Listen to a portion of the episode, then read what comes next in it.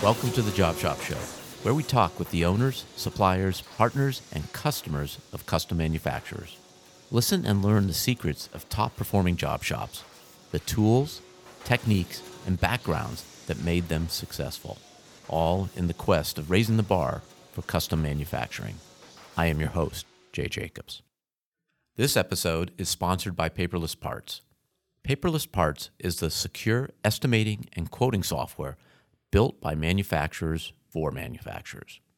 Communicate better, quote faster, win new customers, and keep your shop secure with their cloud-based ITAR-registered and CMMC-compliant platform. See for yourself why hundreds of job shops and contract manufacturers choose Paperless Parts by visiting paperlessparts.com. Shazam! This is Jay Jacobs. Welcome to the Job Shop Show. When you don't have any cash, you get innovative because you have to. And this can spark some really exciting and different ways of doing things, things that might be too risky when you're operating smoothly, or at least they seem too risky. I'll debate you there. With us today is Jesse Casto, a newer shop owner in Texas, spinning out of a legacy of machining. Jesse's shop has a great name, Better CNC. And we learn what is behind that name, which will probably surprise you in a good way, and why he doesn't call it Best CNC. We get into tabbing, the fundamental machining methodology Jesse uses. I've been really interested in tabbing for quite a while, and Jesse dives deep, shares how it works for him, and his different strategies on approaching the programming. So much more, many really cool, nitty-gritty tips and tricks that Jesse implements to make himself more efficient, because he has to. He is definitely a leader in the new generation of machine shop owners, and it was such a pleasure to learn his story, chat with him, and find out the ways that a digital native is approaching the running of a shop. Let's plunge in. Welcome to the Job Shop Show, Jesse. Good morning. So good to chat with you today. And I originally came across you because I was on LinkedIn, and I don't do this a lot. I try not to be on social media, and I'll consider LinkedIn social media, although it's obviously more business. And you had a post on tabbing on LinkedIn.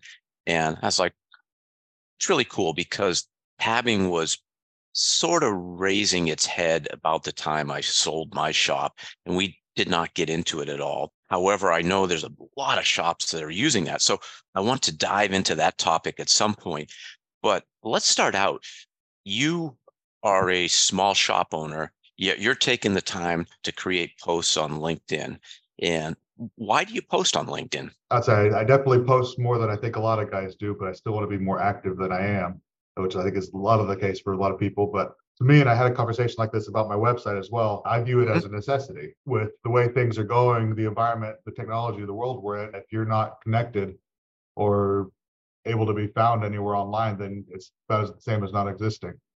Mm-hmm. So you're creating content. Yeah, getting better at it. But yeah, I'm just kind of picking as I go what I think would be interesting to see. Well, it worked. It connected you and I.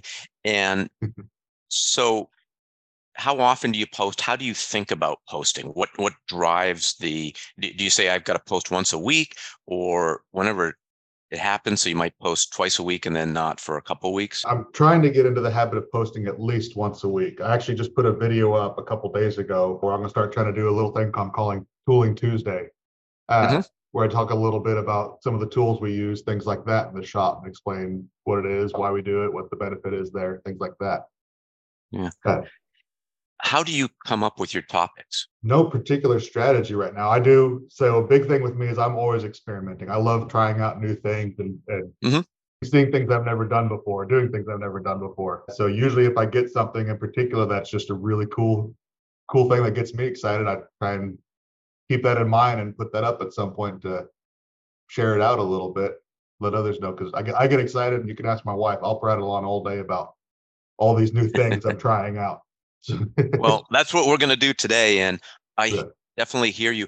I find one of the reasons I post is it helps me clarify my thinking, because if you are trying to communicate a succinct message across LinkedIn or somewhere else, then all the pieces have to come together and be clear. So it actually makes your thinking, or at least it makes my thinking, a lot more clear on a topic by doing that. And then the bonus is, of course, that you create content. Yeah. No, for me, writing it out helps a little bit, but I like to talk my ideas out loud. A lot of times, like if I type something, I'll be sitting here saying it out loud to myself, where somebody walking by thinks I'm on the phone or something like that, just because I like to hear my own. I like to hear what I'm writing out. Do you use the audio to text feature in Word? No, I don't really do the word to text very much. Basically, I'll talk as I type, and I'll read it out loud again, and then I'll go back and tweak it and read it just back and forth until I'm happy with it. Can you point to some business that you've gotten specifically because of a post or posts? So I've gotten a couple newer customers that have found me over LinkedIn, and it's surprisingly, they're actually larger companies in my area. I don't know if I'm able to say the company name on here. Sure. But I've gotten an international company that actually hooked up with me over LinkedIn. That I do. Was that an engineer or a purchasing person? It was an engineer. So a lot of times, when I do these posts, I think of who I want to see it. I like one, it's just to show off to other machinists, start a conversation there. But I also know a lot of engineers, a lot of design engineers love seeing this stuff as well, because I regularly get them coming by my facility, and they're just oogle all the toys that I get to play with every day. I think that that's a really important point, because if you think about the design engineers, there used to be a lot more hands-on, whether they had a shop within their own facility, or it was a lot more permissible to go on what I'll call field trips and get into a shop like yours and understand how someone was making their design. And that has closed down a lot. COVID certainly didn't help. The ability, though, for you to help an engineer or designer understand the manufacturing process has to be really valuable. And so when we're thinking of that content, you, as you said, you're thinking of your audience. It's some of it's the other machinists. However, the becoming a source of trusted information for designers and engineers is really cool. And then you become that trusted source, and they say, well, let me see if I can trust them with actually making the parts for me. Yeah, no, it's especially, I've noticed it a lot more and more over the last couple of years, is I'm working with more engineers that have no manufacturing experience in any capacity. And some of them don't even make drawings. A lot of companies are moving away from drawings completely, which is fine. I pretty much tell them I need a drawing that tells me what the holes are, if you have threads, press fit, slip fit, or tight tolerances. I'm actually working with some of my customers just on how to do drawing formatting, because they have no understanding of it. Right. The sort of a what I called a control drawing. I would ask customers, give me 3D view of the part, as well as the sort of the different faces of the part. Give me the overall dimensions, and then point out any critical features and things like holes that may not be easy to extract from 3D data. What CAD systems are people sending you? Are you getting mostly STEP or IGES files, or what type of files? So most of the time it's STEP. STEP seems to be the new standard versus what I just was 10 years ago or so. Yeah, most of it's STEP. A lot of my customers work in SolidWorks. Every once in a while I'll get something from Creo, but Creo doesn't seem to play as nice with other softwares with their file. Are you seeing anything from any other CAD systems? Not specifically. SolidWorks definitely seems to still be the dominant force, at least in my world. That's what I always saw too. I haven't checked in lately to see if it's changed. The LinkedIn posts, let's get back into some of those. So you said you're starting a Tooling Tuesday, and you did one on drills, which is very recent. Why did you decide to go to carbide drills? So a big thing for me starting my company, Better CNC, is to find better ways of doing things. And the world that I came up in, we programmed with Gibbs Cam. And in Gibbs Cam, every time you programmed the part, you had to define the tool, you had to set all your feeds and speeds, which made it a really difficult environment to, you don't want to use quality tooling because everybody programs a little bit differently and they might not hit the right feed speed. But here I use Fusion 360, which actually gives me a tooling library. And okay. In that library, I've got all my cutting recipes defined for every tool. Mm-hmm. So whether I'm using a half inch or using an interval at full depth, half depth, whatever it is, I actually have a specific recipe for that occasion. And with that kind of control, why not use the best tool that I can get? If I don't have to worry about the next programmer coming in behind me using a different feed and speed for a tool with a narrow scope of recipes, then I can always use it because I can trust what's there. Are you the only one programming now, or are you thinking, maybe you are, maybe you aren't, but are you thinking as you expand, because you have a tooling library, that you are putting the guardrails in place for other programmers? Yeah. So right now I'm the only programmer. So this is all just forward thinking. This is everything right. I do, I try and keep it with others doing it in mind. And when you started out, were you using less expensive drills and materials for your drills? Oh yeah. I started out with a Tormach in my garage. So I didn't have a lot of power, and I was backing myself, so I didn't have a lot of funding. So yeah, I was buying what little bitty tools I can get. Budget everything at that point.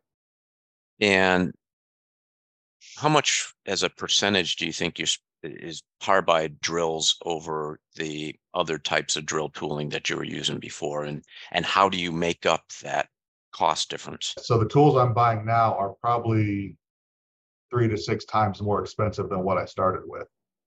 Mm. And to me, the benefit just comes from the tool life will be a lot longer. My cycle times are significantly reduced. But yeah, the biggest gain is just the cycle times, knocking those down, because drills take up a lot of air time. So the more you can keep it in the material plunging, the faster. Why is the cycle time reduced so much with carbide? So with the standard tools, with high-speed steel and cobalt tooling, they don't really like to peck as deep. Typically with those tools, you want to go 2, maybe 3 times peck depth. Mm-hmm. With carbide tooling, without internal coolant, I'm going 5 times the depth, and I'm going at about 3 times the feed rate. Really? Versus what I was before. Yeah, and I'm getting more production work, and that's where you really start to see those times stack up quickly. Sure. I'm going to keep diving into LinkedIn posts. However, you brought up your company name, Better CNC, and maybe I should have started there. This is such a great story on why you're Better CNC and not Best CNC. Lay it on us. Yeah. So how I got to the name Better is a couple different things, but my family, my dad and my grandpa are both entrepreneurs as well. Mm-hmm. My grandpa is in the hot rod world. My dad's a mechanical engineer, and I came up in his shop. But when I was a little kid, I remember I was talking to my grandpa about my dad's business, and he told me to start a business and be successful, you don't need to come up with a new idea. You don't need to be something nobody's ever heard of. You can do the same thing as everybody else, just a little bit better. Mm. And so that's kind of where I got the word in my head. And it kind of evolved, and it kind of really fit with the way I do things, the way I experiment, the way I'm always looking to do something faster, quicker, better quality, everything. I decided that there is no such thing as best. There is always better. Whatever you think best is now, next week could be out of date. And so I decided I'm not going to be best, but I'll always be better. Best is then more of an endpoint, and you don't think it ever ends. Yep. So yeah, best means you hit the end, you hit the peak. There's nowhere else to go. But better means I think I did something great today, but I could look at it next week and say, oh, if I did this, I'd be a little bit better. I could change this or that. There's always improvement to be made. I love that. It was one of the joys I got out of running Rapid is I'll use your better mentality. And when I sold the shop, I was sort of bummed because I thought there were so many things we could still do better. And I hadn't had the chance to implement them with the team, give the team a chance to come up with some of the better solutions.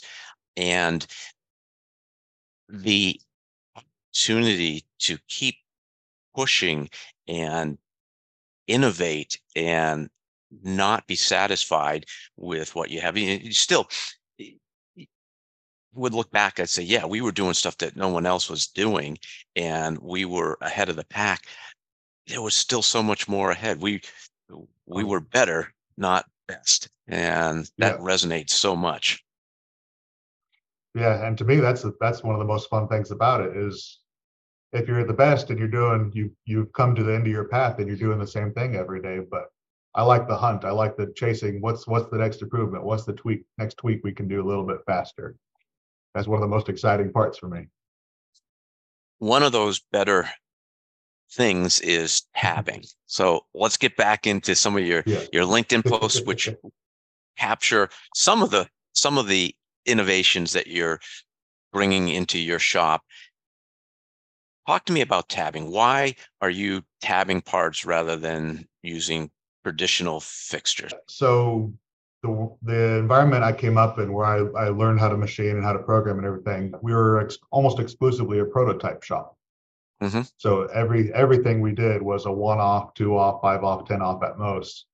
And I learned in that environment that when you're doing one piece, the setup time is the biggest part of your day. Mm-hmm. So anything you could possibly do to reduce that. And then that combined with starting with the Tormach in my garage, where I had very limited tooling and fixturing and capability there, I had to find different ways of doing things instead of taking all this extra time. So something I've seen before and I always kind of wanted to play with and see what else I could do with was tabbing. So that gave me the ability, instead of having to put on clamps and stop it and move the clamps once I cut a little bit more, I could just grab the whole part and run it complete in one go, depending on what it is.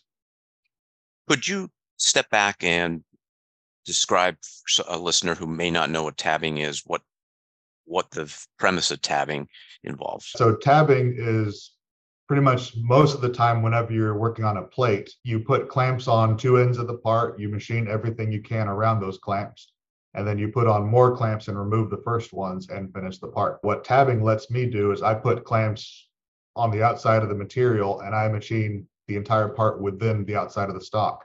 And what I do is I leave small tabs. I basically leave tabs that are 5 to 10 thousandths thick, depending on what the material is, all around the part that are very easy for me to break off and deburr. So I have a good, clean, finished part.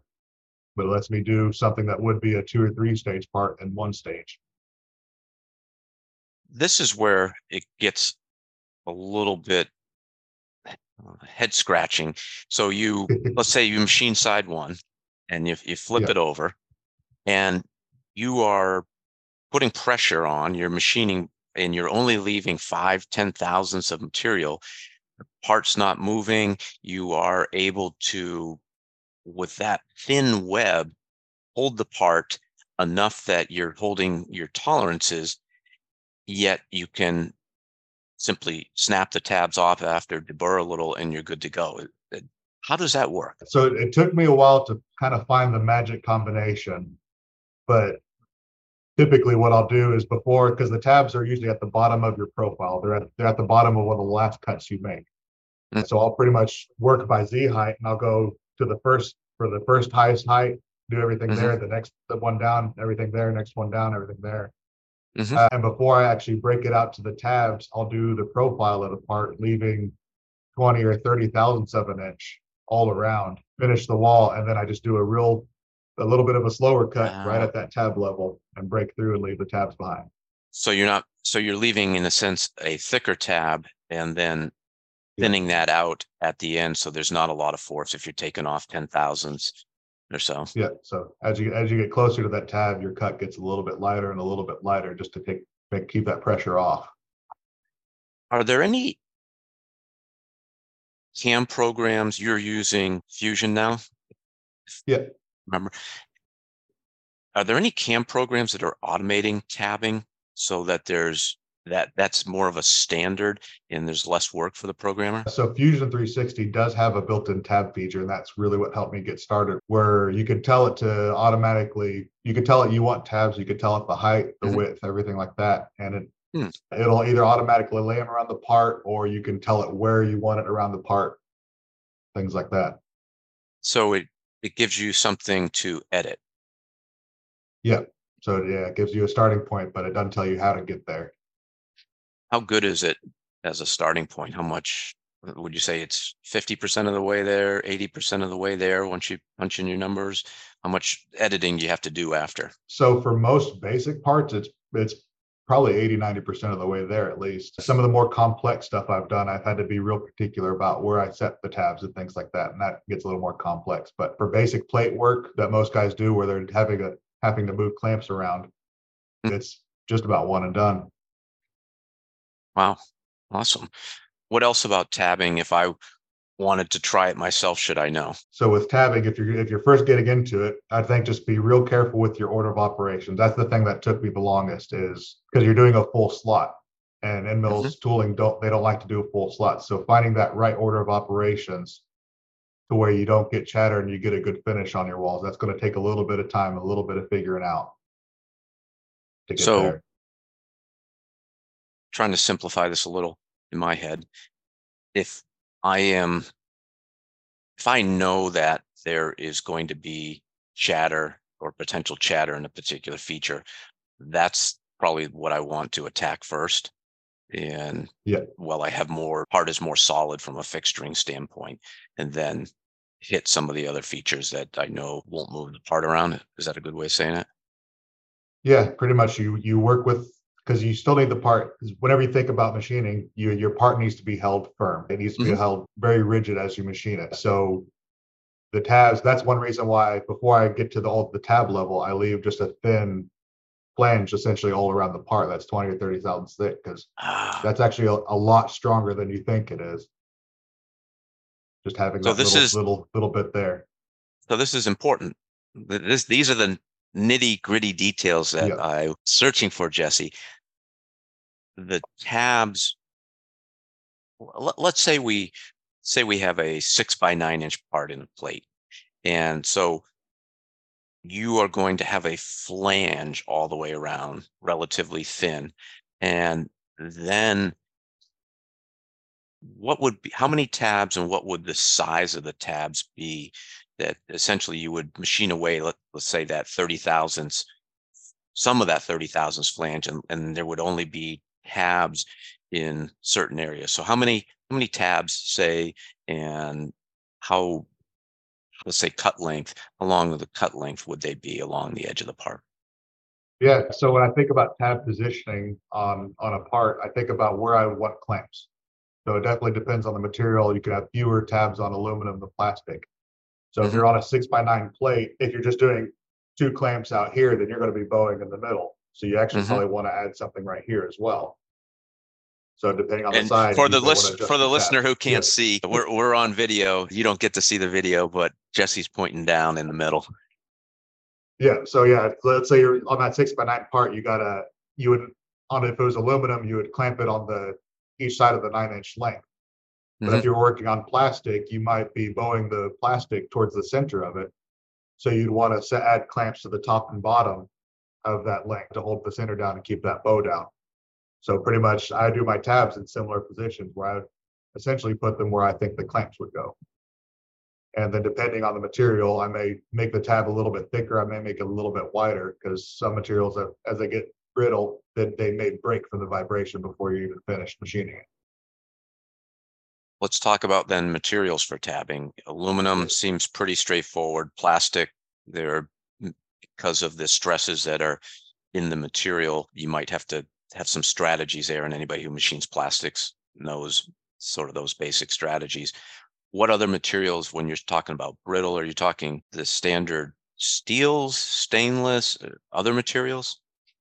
Yeah, so I've done it with pretty much everything we've done here. I've done it with acetyl, peat, aluminum. I've done it with stainless steel. I think the post that I had that caught your eye was 18 steel. That was actually the first time around I did it with that one. And with that, I could actually make the tab. I think the tabs were like 2 thousandths thick when I was finished, something like that.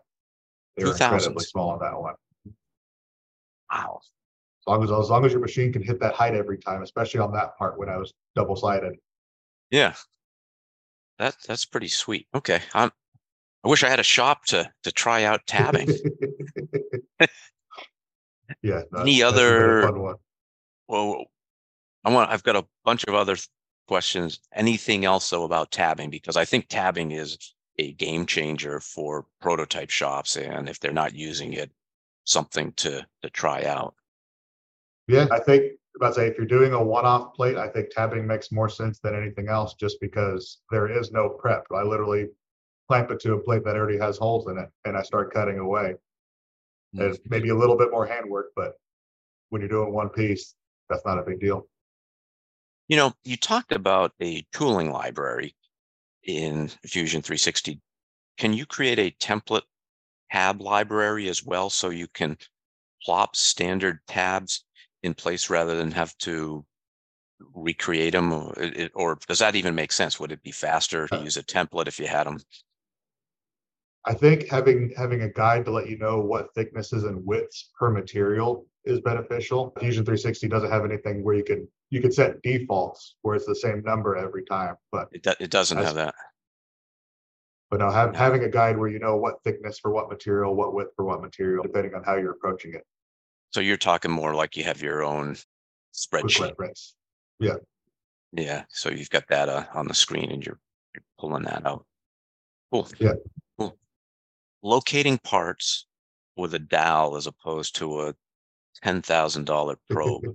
What's that all about? So that's actually not even me. That is my new machine. So in September, we got a Microdynamics 30V. And Microdynamics, they've only been around for, I think, 5 to 7 years or so, but it's an absolute tank of a machine. But this machine has feedback sensors on every axis. It has it on the X, Y, and Z. And if you have 5 axis, I believe it has it on the A and B as well. But they added a module to the machine where it'll actually use a 1/2-inch dowel pin to sense the size of the material, just like a probe does. Really? Yeah. That sounds like it saves a lot of money. Oh yeah, I didn't have to save me about 10 to 15 grand on a Renshaw probe. And it's accurate. It's about the same accuracy as well. You can measure paper with it. And if you break a dowel pin, which obviously would be 1/2-inch dowel pin would be pretty hard to break, but we all know that probes once in a while, there's a gotcha, and they're expensive to replace or fix. Yeah. Well, the way this functions, even if it was a standard probe, pretty much whenever I do a probing cycle, the moment I tell it to start probing, it is in basic what I call field mode. At that point on, it is looking for contact in any direction it's moving, even if it doesn't anticipate it, it'll raise an alarm. Because once or twice I've set my parameters incorrectly and it came down on the part when it should have came off the side. But because it's in field mode, it literally felt it touch something and stopped immediately. So does that work also with any of the traversing functions? If you tell the machine to move across the part and it knows that there shouldn't be anything in the way, is it automatically in field mode? Only in the probing cycles. Only in the probing cycles. I wonder if they could do it in that sort of in your rapid movements as well.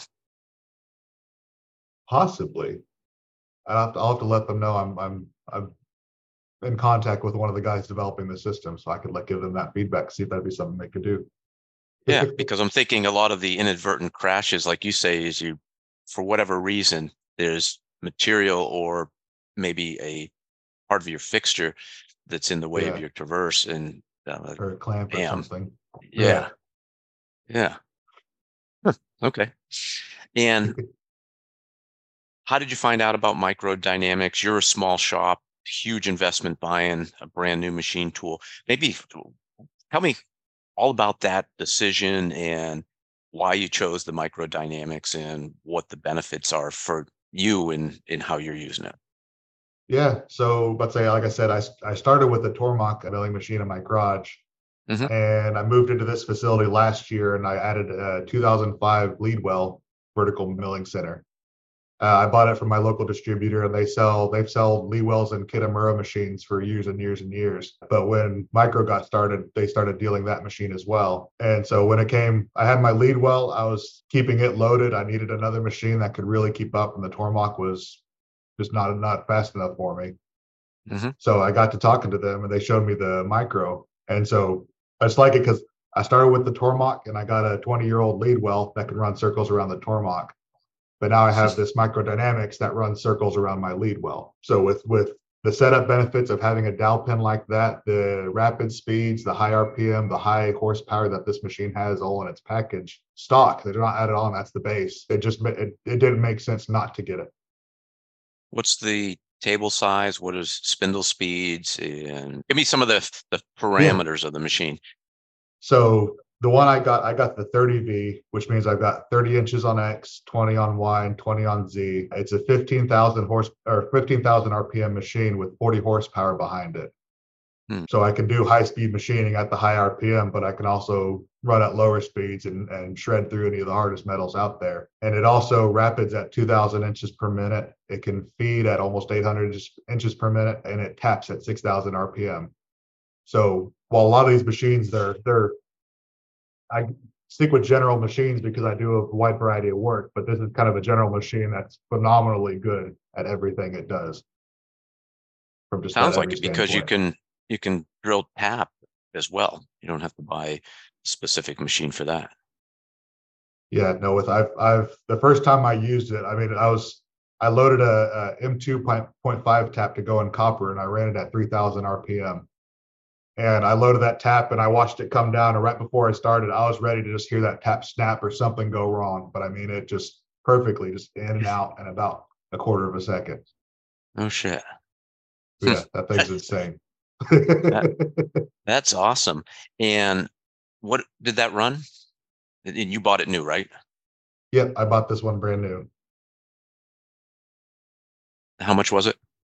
Oh, this machine with everything I've got on it is base. I didn't add on anything. It was about $98,000. So getting a package like that under six figures was kind of their goal setting out this machine, is to give you top tier. Sounds like you got a lot of bang for the buck there. So yeah, that's sweet. I saw, this is the beauty of your LinkedIn. I saw that you financed that. Can you talk about why you financed with, can you talk about how you financed and why you chose the particular finance source that you did? Yeah. So buying a Tormach, if you get on their website, they direct you towards Geneva Capital. And when I was getting started, I had to finance the Tormach as well. But I was working full time at a job, everything like that. I don't have any money behind me or anything. So I had to finance the machine, and reaching out to Geneva, setting up with them was almost like a job interview. I mean, that they did a credit check and everything like that, but because they're used to working with startups and smaller businesses, the whole process was really, they were like that. They wanted to see what my background was. They wanted to talk to me, see if I had a roadmap and a game plan for getting my business going, more than they cared about any other details. So they were willing to lend you money on a machine tool, even though you were working full-time somewhere else, and this was something that, did you literally put it in your garage? Yeah. Yep. Yeah. I had it when I first started, I had a two-car garage with two cars in it, two project cars that I have in it. And I had the machine squeaked in the very front corner where I had just a little bit of space. I had a 65 Beetle. When I first started, as the machine was running, I'd be sitting on the front fender waiting for it to finish. It's funny. I have not heard of Geneva Capital. Is that correct? Yeah. Yeah. They are, then it sounds like, really embedded into the machining industry and comfortable, and they probably have enough experience to know when people are going to be successful or not. Did you have to put any money down on that first machine? I did do, I think it was like a 5% down payment or something fairly minimal, which what initially got me to pull the trigger on all this is we had sold our house, moved to a new house, and we still had some money left over, everything. And my wife was always seeing me looking up machines and just thinking, man, if I could only get that, I could be miles ahead of where I am now. Yeah. And she nudged me to pull the trigger on it. I got to talking to him. We had enough for the down payment. Yeah. What was the term? Was it principal and interest from the get-go, or did they start you out interest only for a period of time and then move into principal? So the machines I have are actually on leases. Leases, okay. So they bought and owned the machine. At the end of the lease, I forget what I have my current machines. It's like 1% or 10% of the value at the end of the lease in their mind. Gotcha. But that helps pay for taxes. And what period of time is the lease over? Right now, the Tormach, I believe, was a 3-year lease. And my Leadwell was a $35,000 machine. It's a 3-year lease. And my Microdynamics, the $98,000 machine, is a 5-year lease behind it. So, yeah. So they've gotten to know you. You've proved to be a good credit risk. Did they still require money down for the next 2 machines? How did that work? On the Leadwell, I didn't have to put any money down. That was kind of, that one was a little more unique. On the Micro, I had to put, I think, still just 5% of it down, or basically the first and last month's payment, almost like renting an apartment. Sure. Did you look at any other financing options, or? And I'm going to answer the question. You can tell me if I'm right or wrong, but my suspicion is, like a lot of small shop owners, financing is not your forte, and you've got better things to do than haggle with a bunch of bankers who are going to put terms you don't understand on the table in many cases. Was that, they made it so easy? Is that why you, and you thought the interest rate was fair? Is that why you stayed with them as your financer? Yeah, and I'm going to say financer because whether it's a loan or a lease, it's one and the same, essentially. The machine's mine. Yeah. So getting the Micro, with it in particular, because it was going to be a higher payment, I decided what I wanted to be paying per month. I was like, this is my number. If they can't beat it, I'll reach out. I'll try a couple other people. And if I can't make it happen, I can't make it happen yet. And unfortunately, when I reached out to them, the first number they gave me was under my target. Bingo. I was able to just pull the trigger right there. Yeah. Really simple process.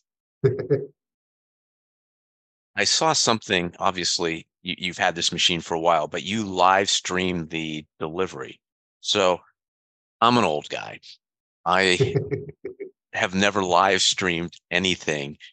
Did you live stream that on LinkedIn, on Facebook, or how did you do that? And so I've got a YouTube channel for Better CNC. When I first started, I wanted to do start a machine shop series, which turns out like predictable. I don't really have a lot of time for it. But I decided getting a new machine like this, I was so tickled pink to have this thing. I still am. I was like, I want to live stream the delivery. I want to set it up so other people can watch it and take part and see what the whole experience is like. Okay. So you did that on YouTube. Yeah. And you have your own YouTube channel. What is that? If someone wanted to check you out, our handles are just Better CNC. If you look at, if you go on YouTube and search Better CNC, or I think it comes up as one of the Google results as well. Okay. And again, a neophyte on live streaming. If you have a YouTube channel, is it pretty easy to live stream? What can you do it from an iPad or even your phone? How does all that work? Yeah, so I believe out of the gate, you can stream from a PC, you can stream from a computer. I wasn't sure if I was going to be able to do it for a computer or if I'd have to use my phone, because they do have limits on when you can do it on your phone. So I had actually reached out to a small machine shop group I'm in and just said, hey guys, I want to stream my delivery of this machine, but I need at least 50 subscribers. And so I had a flock of people come over and jump on so I could use my phone if need be. But fortunately, I was able to get a webcam set up on one of my computers. And then is that live stream archived? So we went to your channel today. We could go back and see it. So history's being recorded. It's for you. Yeah. It's there in the books now. Awesome. Do you live stream anything else? Not yet. I've messed around a little bit with Twitch to live stream while I'm working, as long as like no customer information, anything revealing like that is visible, obviously. But it's just a format that's becoming bigger and bigger and entertainment and culture today. So I figured I may take a stab and see if I can find a way in. So I'm doing it a little bit on Twitch on occasion if I work on the weekends, because it's a little bit slower, a little bit quieter. But once I'm comfortable with it, I'll probably kick it over to LinkedIn and all the usual channels as well. How about some of the other social media? Instagram, Facebook, TikTok. Have you played with any of those? Yeah, I've got an Instagram that ties to my Facebook. So I post on there pretty regularly because that does seem to be a very active community, manufacturing wise. I put hashtags on it like let's say machining, CNC machining, Insta machine, and stuff like that. Yeah, just to help get viewers, because I've actually gotten work through there as well. I've gotten work through almost every social media channel I'm on. in one way or another. Just to show that having that presence brings work in. Yeah. Do you do any other marketing? Have you spent money making your website more organic SEO friendly? And SEO meaning search engine optimization, so that you, without paying for it, your website comes up higher in results. Yeah. So I built the website myself using Wix, and they've actually got a really, really good walkthrough on SEO optimization to help make sure you're showing up in Google results the way you need to. I'm very nerdy and very techie when it comes to all the computer stuff. Before I even had a machine on the floor, I had all my social media pages. I had the website. I had my Google profile presence, all the analytics on the back end tied to it. I'm very, very, very keen to make sure that's all very visible.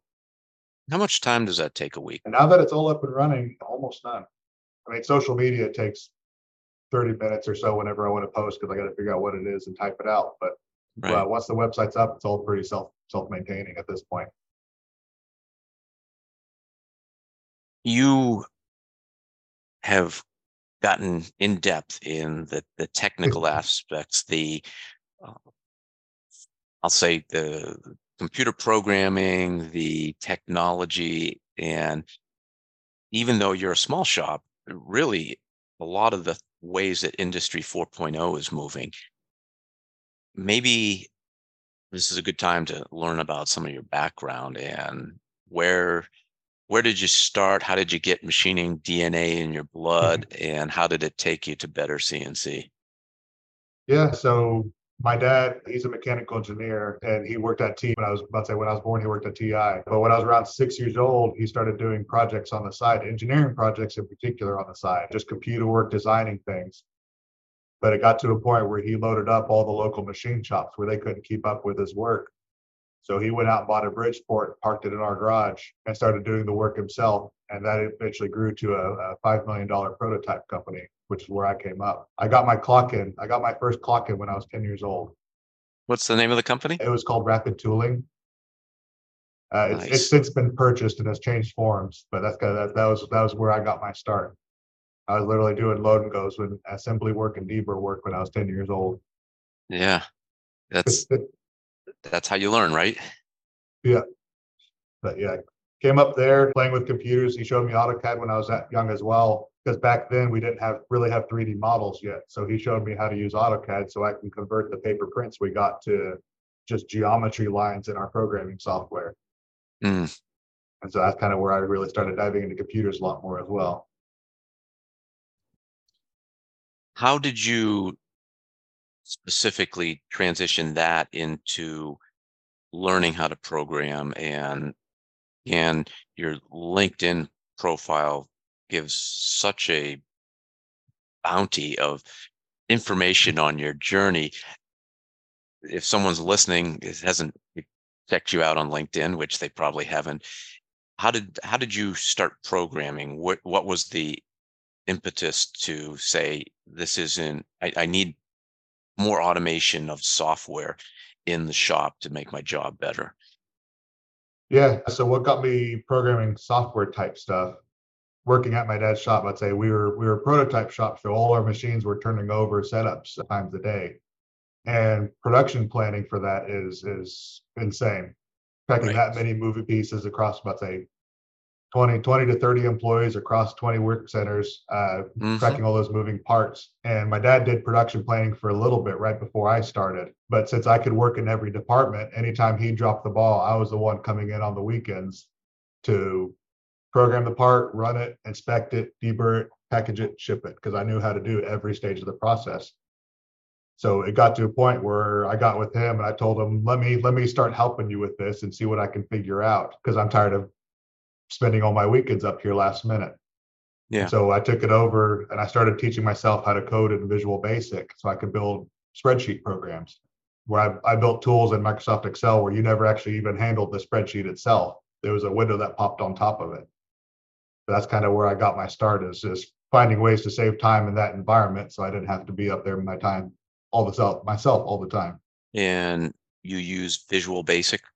Yeah, so Visual Basic is a programming language that I believe Microsoft develops for all their their programs. When did you start using that? And is Visual Basic still a good tool to start learning how to program, or are there other better ways to learn how to basics? So if you work a lot with spreadsheets already, Visual Basic is a great thing to step into, because there's a lot of resources online to teach yourself, and it's a simpler programming language versus other stuff. If you don't use Excel a lot, it still may be a good tool to start with, but I've also started learning Python over this past year as well, so I can start building independent programs that don't have a spreadsheet behind them. What I'm hearing then is that Visual Basic is more spreadsheet thinking, and if you've is Python, maybe you've got a database that isn't as applicable to a spreadsheet and you need to access that, or what other sort of things are you doing with Python? So Python's more of a standalone program or standalone coding language. Visual Basic is built on top of Excel, is the way I always used it. So I could take a basic spreadsheet and make it smart using Visual Basic, all built in right there, no special add-ons. Python is if you want to build something completely from scratch with no other programs dependent on it. It is a programming language itself. So yeah, it's standalone. It doesn't have anything else tied to it. What are you programming in Python? Can you give us an example?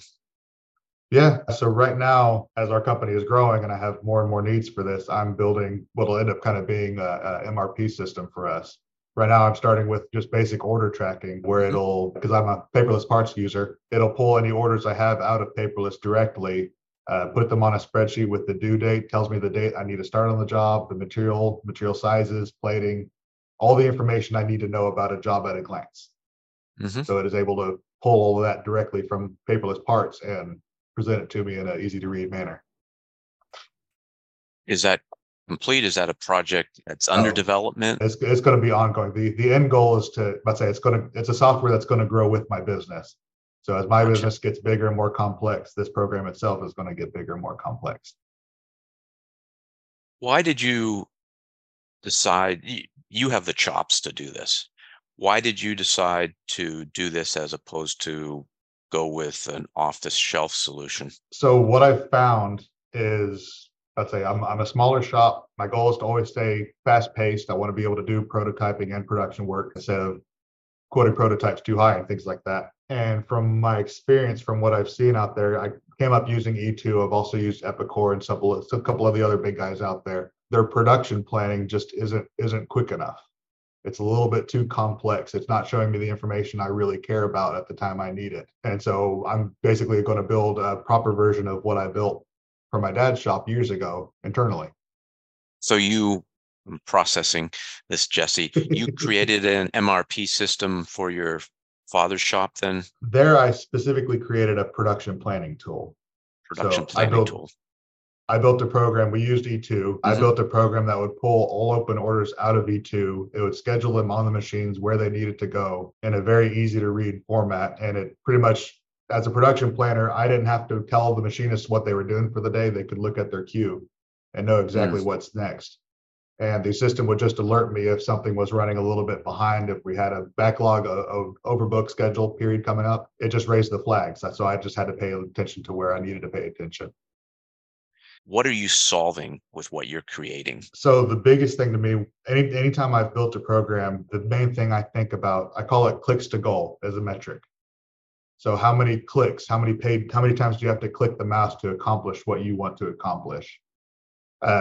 And E2, that was an absolute nightmare, but it's being able to change things quickly, as well as a lot of software, they show you all of the information all at once, when really I only need to know about 20% of the information at any one point in time. So I'm building my program to where it only shows me that part that I care about and not the whole picture.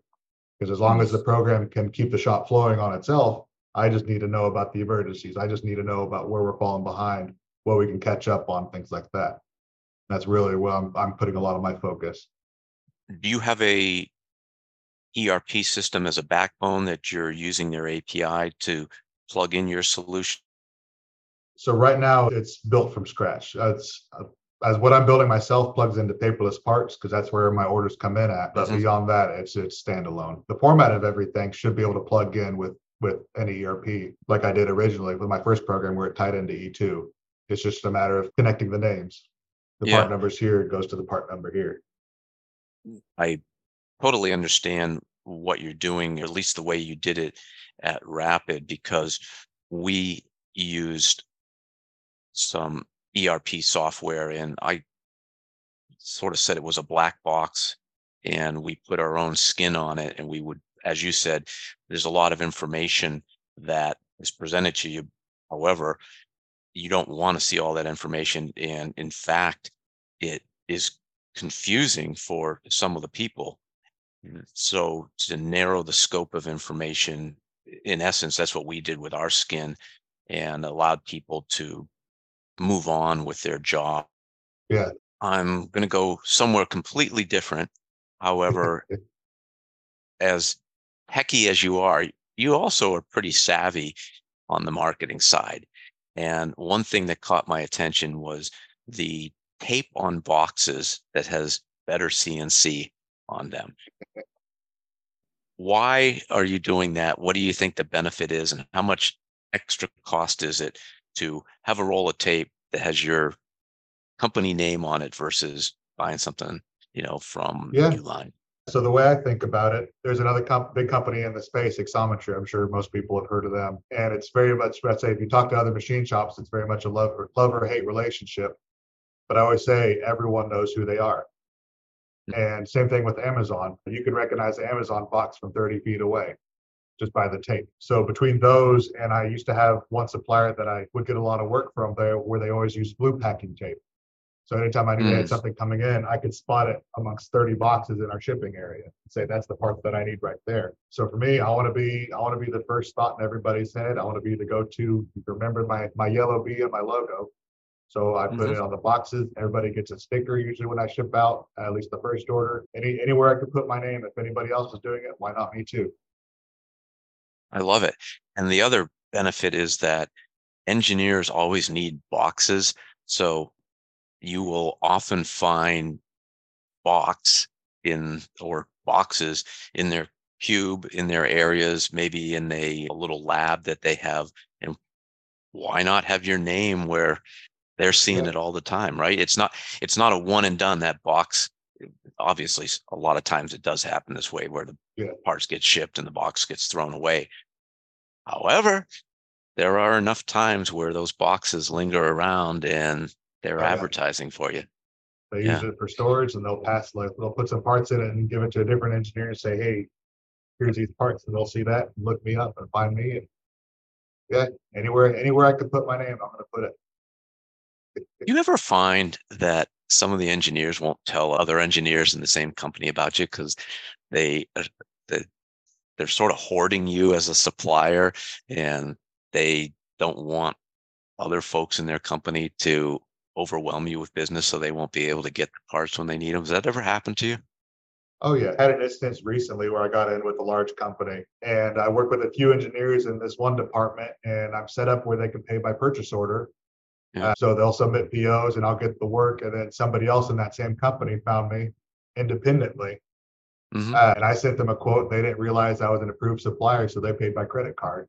After that order, I reached out to him. I said, just so you know, here's my supplier number if you just want to use POs next time. Yeah.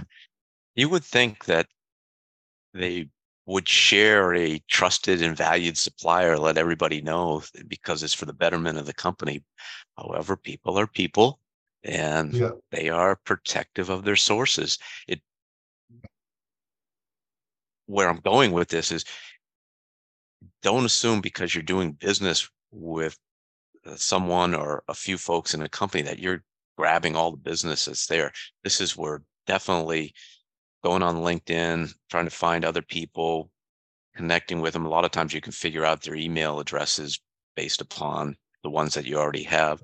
And even going in and dropping off parts in person, that has a huge bang for buck if you can do that once in a while. Oh yeah. No, and a lot of times, let's say I'll get to different groups of engineers, because you usually start with an engineer, but once you get set up with the company, fingers crossed, you get put in touch with the buyer. because the buyer will often cover several engineers in different groups. When I was working back at Rapid Tooling, I was handling quoting and purchasing and stuff like that. And I ended up growing our connection with Raytheon from 5 engineers to about 20 to 30 because I got to that buyer. I got a good relationship with them. So as other engineers came to them, need to pass out work, I was able to become the go-to source for the buyer who works for a variety of groups. Good relationship with a buyer. How do you create a good relationship with a buyer? More stuff parts through the door, but using them to get to the buyer. And a lot of times it's just a matter of I'll be checking in with the buyer. I make sure they have what they need. I'll make sure I answer promptly. If there's any questions, I'll give them a quick phone call. And I'm always, hey, Jesse, I'm better here. Just wanted to see whatever the question is. Just that personal touch, that relationship. I don't want to just be another email in their inbox. Yeah. I try and go a little bit out of my way. I check in with them if I haven't heard anything in a little bit. Give them updates on orders well ahead of time if there's an issue coming up, or even if we're beating the schedule. If we're delivering a week earlier, I'll say, hey, is this okay that we delivered a week early? Because some companies won't accept early work. Right. Yeah, that's important. You mentioned Xometry. Are they a source of business for you? Or are there any other marketplaces that you work with and bring business to you? Yeah, so I actually started my company almost exclusively with Xometry. Working another job, I wanted to make sure I didn't cross paths or step on any toes, as well as having just a machine with limited capability. It gave me the ability to pick and choose the work I took. Instead of no bidding things, I could just go directly to the order, which was super beneficial starting out. My first year, they were about 70% of my business, but at this stage, they're 10 to 15% of my company. I also use mfg.com. I pay for access to their job board as well, which is I call that pretty much my only real marketing expense where I'm reaching out. And I've gotten a good amount of work from them as well. And that's also very much about the relationship and trying to build a connection with the customer. When you say relationship, the relationship with the company posting on the MFG job board. Yeah. So a lot of times they put up what they're looking for quotes on. So everybody's open to bidding it, but I usually send them a follow-up email. If I can't send the quote right away, I send them an email directly saying, hey, we're working on this. I'll send them a quote directly as well as submit it through the MFG system. Cause a lot of times with the paperless quote, they'll buy the order directly through there and completely bypass MFG. The knock on MFG in the past has been that it's low bidder always wins. Is that true? Do you see that, or what would you say about that? It definitely depends. It kind of did, let's say, with like most things, you can't control the work coming in, but the work I've gotten on there, I think is because a lot of times I'll see companies looking at my website. And so I know they're looking at my bid, they're looking at me, and having a nicer presence online versus somebody that has out of date website or no website helps me stick out. You said something so important. How many of your, I'll say, competitors, other machine shops, have out of date, or we'll say, like 2000-ish websites? And I'm throwing it out there more. You know the importance of having a clean, crisp, fresh website with some content. And it's not that hard. And I get it. A shop owner is maybe older, doesn't have the technology background. But man, find someone, whether it's someone you know, a relative who's younger, who lives and breathes this sort of stuff. Refresh your website, because what you're saying is so true. People are website and check you out, and if it doesn't pass a smell test, it's almost like and jump in here anytime, Jesse, but oh, yeah. I'm getting on my bandwagon. It's almost like though the digital equivalent of walking into a shop and seeing a shop that's dirty and dark versus a shop that's clean and bright. That's what a website conveys these days, right? Oh yeah.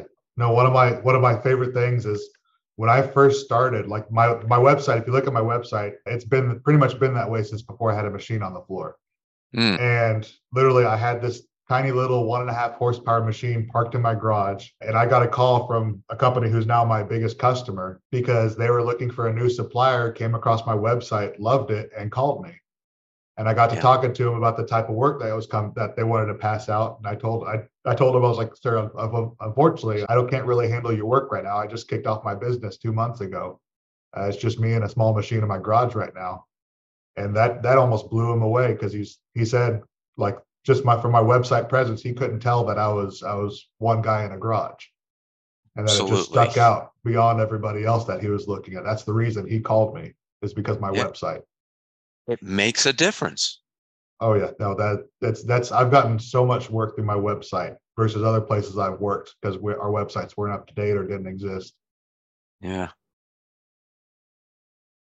Jesse, we're getting up here on an hour or so. Maybe we even crossed that. I could keep going probably for another hour. I love what you're doing. I love you got the basics. You know how to make parts. You're having fun, though, implementing automation technology. You're not muscling through and saying, okay, I've got to buy more machines. I've got to hire more people. Yes, you do as you grow. However, with your drills, by moving to carbide and using the technology of the tooling library, you're able to reduce your cycle time. So that puts off a little bit when you have to buy the next machine. And that's what I love about meshing the iron with the atoms. This is how it's done today, and how you can grow with less equipment, smaller facilities, less people. And the beautiful thing about atoms is once you implement them, a lot of times it's one and done. They keep working. It's coming up with it first time. And the courage, I'm going to put it out there. It does take a lot of courage. For you, maybe it's a natural inclination. Having the courage, though, to say, we are going to try something new and we are going to make it a standard. And understand that not everything is going to work. There are going to be, I'll say, quote, failures. However, I look at something as it's not a failure unless you don't learn something. And my suspicion is you're always learning. Oh, yeah. No, even when it doesn't work out. Yeah, no, I'll get a kick in my head and I'll try something. I'll try running a part a different way, or I'll spend... Let's say, like writing programs, I'll spend a whole weekend, 20 hours over a weekend trying something. By the end of it, I'm like, oh, nope, that's not going to work the way I wanted. But I still learned X, Y, Z that I can reapply in so many different ways. There's so many little things that you don't realize that you could learn from trying something, even as minor, no matter how big or small it is.